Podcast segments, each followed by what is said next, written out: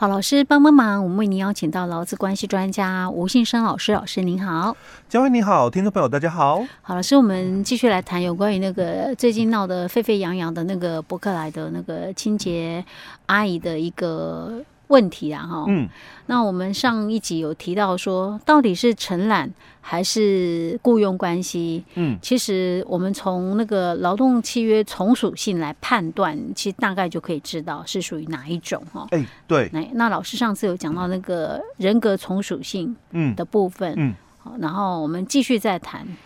接着哦，我们上一集我们大概是介绍了，就是有关这个。时间的一个部分啊、那接着就是工作的哎，对，工作时间。上下班时间，哎，对对对，有没有受到指挥监督？啊？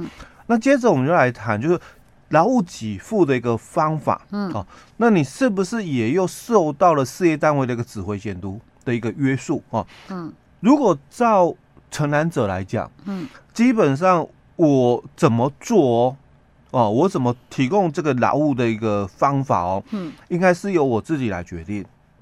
那你们事业单位哦，嗯、你大概就只看嘛，有有没有达到有没有完成这样子、欸、合约的约定？比如说好了，那我们以清洁工作来讲好了，我今天要用扫地的，嗯、要用拖地的，哎、欸，对，是我自己来决定啊，就公司不不不需要理我，我只要把它完成清洁就好。清洁的一个部分哦，哦，当然我要用拖把拖。还是用抹布抹布擦，哎，对哦，都是随便我，就是我要把它弄清洁就对。但是刚刚佳慧后段讲的就比较完整哦，前段可能听众还朋友还会有点误会，就是说，哎啊，不是要就是把那个可能地板啊哦要扫干净，是，所以你到底要用拖拖把哦，用到拖把吗？还是用扫把就好哦？但但是哦，因为你是要把它擦干净的，所以我可能就必须用拖。哦，用到拖，嗯、可是你拖的时候，你用拖把拖还是用抹布拖？嗯，哦，当然这个就你自己决定。或者是我用 A 拖把、B 拖把、C 拖把，因为现在拖把一堆嘛。对对对对对哦，嗯、所以基本上就是劳务的一个给付的一个方法哦，是由我来决定哦。是。但如果你是员工的话，当然你就必须按照公司提供的一个器具嘛，哦，你去做你该完成的一个事情哦。那所以你如果没有照嗯公司的一个规定。你可能会被处罚，是好，那这个就看嘛，有没有处罚的一个问题。如果我没有照规定做，哦，我是不是有处罚的一个问题了？对，哎，可是如果说假设像这种呃清洁工作，搞不好那个劳方不是不是劳方，资方啊，他们也都有提供那些工具啊，那这样算不算是我需要配合你的要求？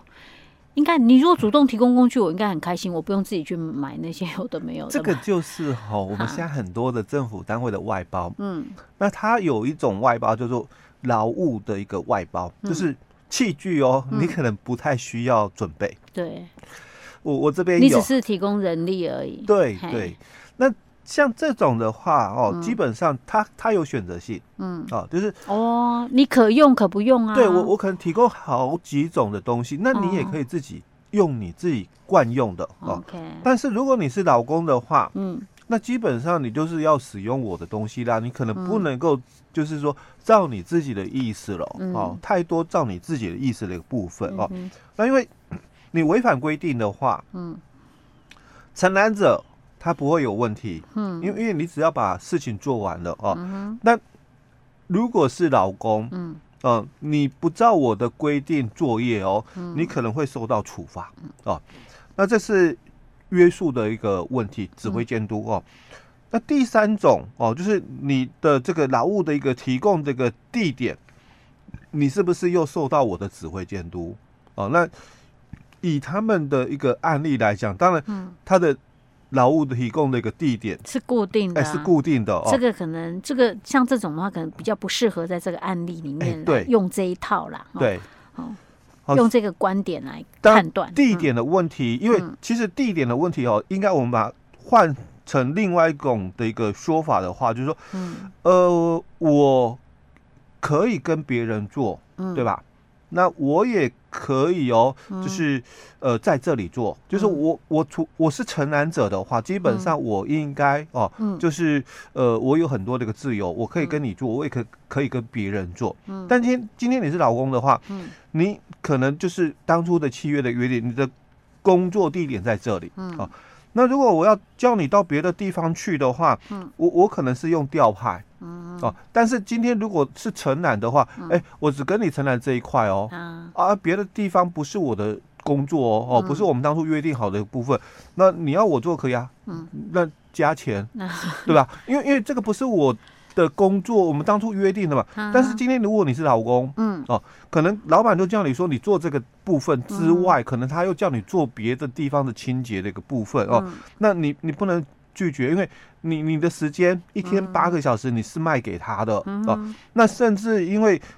有些事情你做完了，嗯、哦啊，他觉得说哪边需要人去打扫，嗯、哦，那他就又叫你去了，嗯、哦，那这个就是承揽跟这个老公不一样的地方了哦。是那再来就是劳务提供者，嗯，基本上他是不不可以拒绝。公司的这个指派的一个工作的哦，嗯，就像我们刚刚提到的哦，假如我今天调你到别的地方去哦，基本上劳工哦，他不太会拒绝，因为从属性嘛哦。当然我们会谈的是，哎，可是劳基法第四条也有提到啊哦，但只要在合理的范围之内的话，那基本上雇主有调动权了哦，因为他不违反劳基法第十条之一的话，那雇主有调动权了哦，那劳工他就不得不接受哦，那。如果我是承揽的嘞，嗯，哦，那当然不一样，因为对，当初我跟你签的合约就是在这里而已，嗯、哦，啊，你跟我讲的就这个区域嘛，嗯，那你现在要我叫我去打扫别的地方，比如说我们讲楼层好了，因为他们可能是商场嘛，哦，那你你可能就是有一二楼或是一二三楼都是你的卖场，嗯，那我。当初跟你承揽就是二楼，嗯，所以一楼跟三楼不干我的事，嗯。哦，但是你是老公就不一样喽，是，可能一二三楼都是你要做了，哦，甚至搞不好其他的地方哦，哎，你也有要处理的部分了哦，好，那这个就是我是老公的话，我不不能够拒绝，因为我一旦拒绝了，我可能又是会被处罚了，嗯。啊，记过啦或者不利的一个待遇都有可能哦。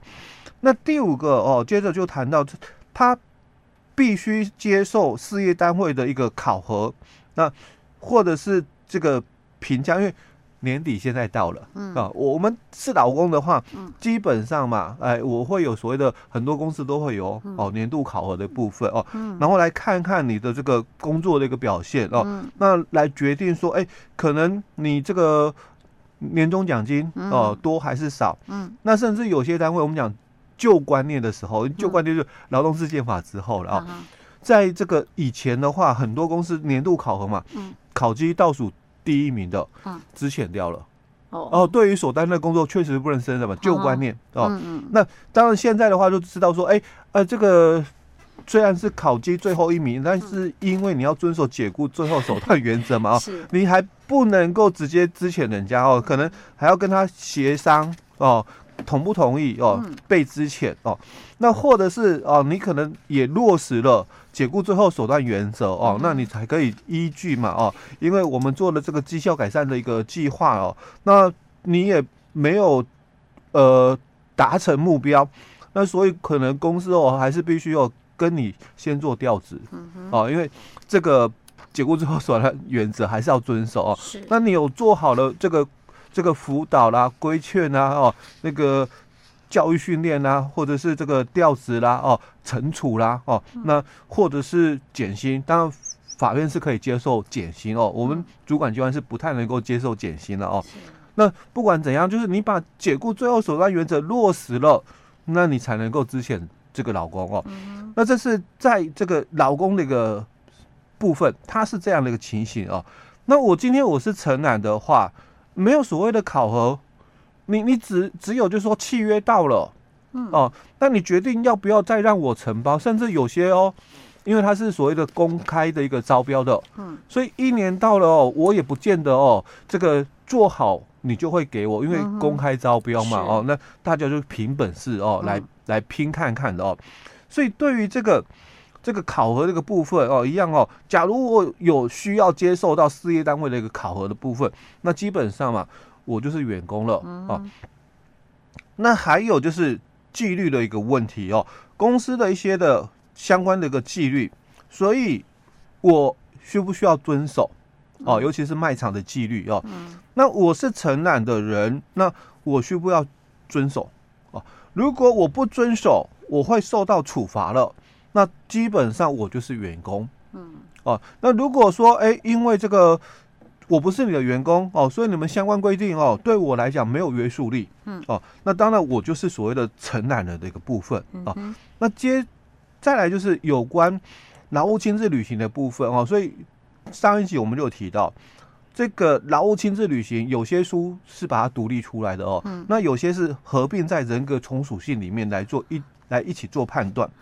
就我可不可以哦，不用经过这个事业单位的同意之后，嗯、我我就随便找个人来代替了。今天很多公司哦，嗯、虽然我请假，那我有职务代理人哦，嗯、但是我是不是都要先跟公司请假？哦，当然有些管理比较没那么严谨的公司，嗯、他可能也能够接受，应该人性一点的管理了哦，嗯、他也能够接受，就是说事后的一个补假，事后补补请假，哦、对，补请假，嗯，因为有些时候有些突发状况，对对对，哦，哦。Okay 那我们基本上劳动请假规则，它是强调就是事先申请的哦，嗯、那很多公司也会有所谓的职务代理人哦，嗯、但都是呢公司同意了，嗯，哦，但今天我是承揽哦，嗯。那我我找谁来，嗯，都没有跟你没有瓜葛，因为我就是把你们的清洁工作做好。是。那我今天如果我没有办法来，嗯，我就随便找个人来，嗯，这样就够了。这个是承揽哦。嗯。但如果我是员工，我就要跟你请假，嗯，然后再看就是说，呃。找谁来帮忙？嗯、就是代理人呐、啊，哦，找谁来帮忙？嗯、那这个要公司同意的哦。嗯、那这个就是劳务亲自履行的部分哦。嗯、那假如说哦，我是必须先跟公司请假，然后再由代理人来。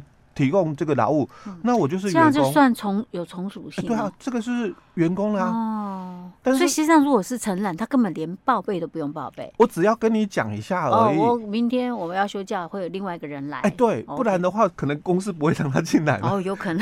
对，哦，说的也是。就讲一下而已。我想说，这个人是谁、啊？对 对对。而而不是说我需要经过你同意，对对对，哦，这两个不一样的哦，有很多人会把这一段误会了。哎，我我跟你们讲，那就是你你同意这样不是啊？我是跟你稍微说一下，说明天你会看到别的人来，那你要让他进来打扫。对，OK，OK，好，老师，那我们今天就先讲到这儿喽。嗯。